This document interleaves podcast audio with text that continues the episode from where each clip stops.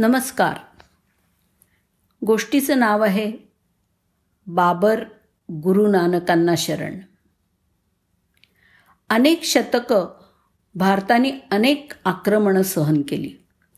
सोन्याचा धूर निघणाऱ्या भारताला स्वातंत्र्य मिळेपर्यंत त्याचं लंकेच्या पार्वतीत रूपांतर झालं होतं. या आक्रमणात अनेक बांगड्या फुटल्या. अनेकांचं शोषण आणि आतोनात हाल झाले. मात्र देशातील पराक्रमी योद्ध्यांनी ही आक्रमणं हुसकावून लावण्याचा प्रचंड प्रयत्न केला. दुसरीकडे संत महंत सिद्धहस्त पुरुषांनी समाजाला धीर देण्याचं मार्गदर्शन करण्याचं काम केलं. अतिशय क्रूर कर्मा म्हणून ओळख असलेला बाबर गुरु नानक देवांसमोर नतमस्तक झाला. नेमकं काय झालं? जाणून घेऊया. मुघल सम्राट बाबराच्या सैनिकांनी एमनाबाद शहराजवळ छावणी उभारली. यानंतर शहरात जाऊन सामान्य जनतेची लूट करायला सुरुवात केली. अनेकांवरती हल्ले केले. त्या शहरात प्रचंड लूट केली. त्याचवेळी गुरु नानक एमनाबाद शहरात वास्तव्याला होते. बाबराच्या सैनिकांनी गुरु नानकांना लुटण्याचा प्रयत्न केला. मात्र त्यांच्याजवळचं सामान सैनिकांना द्यायला त्यांनी तीव्र नकार दिला. तेव्हा सैनिकांनी गुरु नानकांना बंदी बनवलं. गुरु नानकांना कारागृहात कैद करण्यात आलं. मात्र ती अंधारी कोठडी गुरु नानकांच्या तेजाने उजळून गेली. गुरु नानक देवांच्या तेजामुळे पहारेकऱ्यांचे डोळे अक्षरशः दिपून गेले.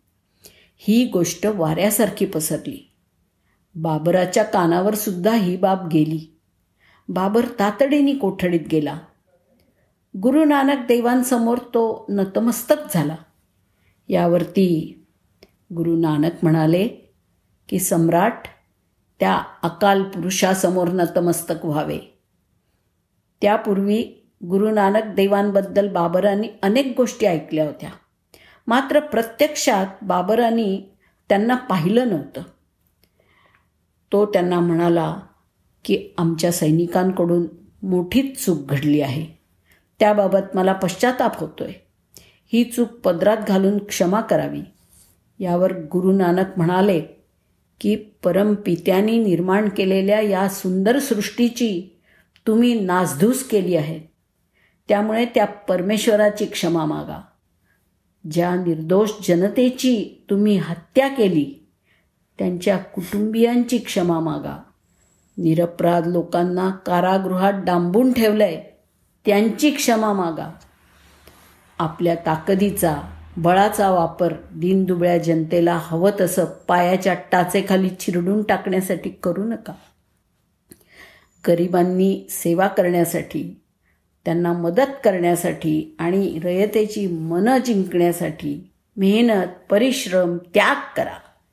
अशा शब्दात गुरु नानकांनी बाबराला चांगलेच खडे बोल सुनावले बाबरला आपल्या कृतीचा अतिशय पश्चाताप झाला.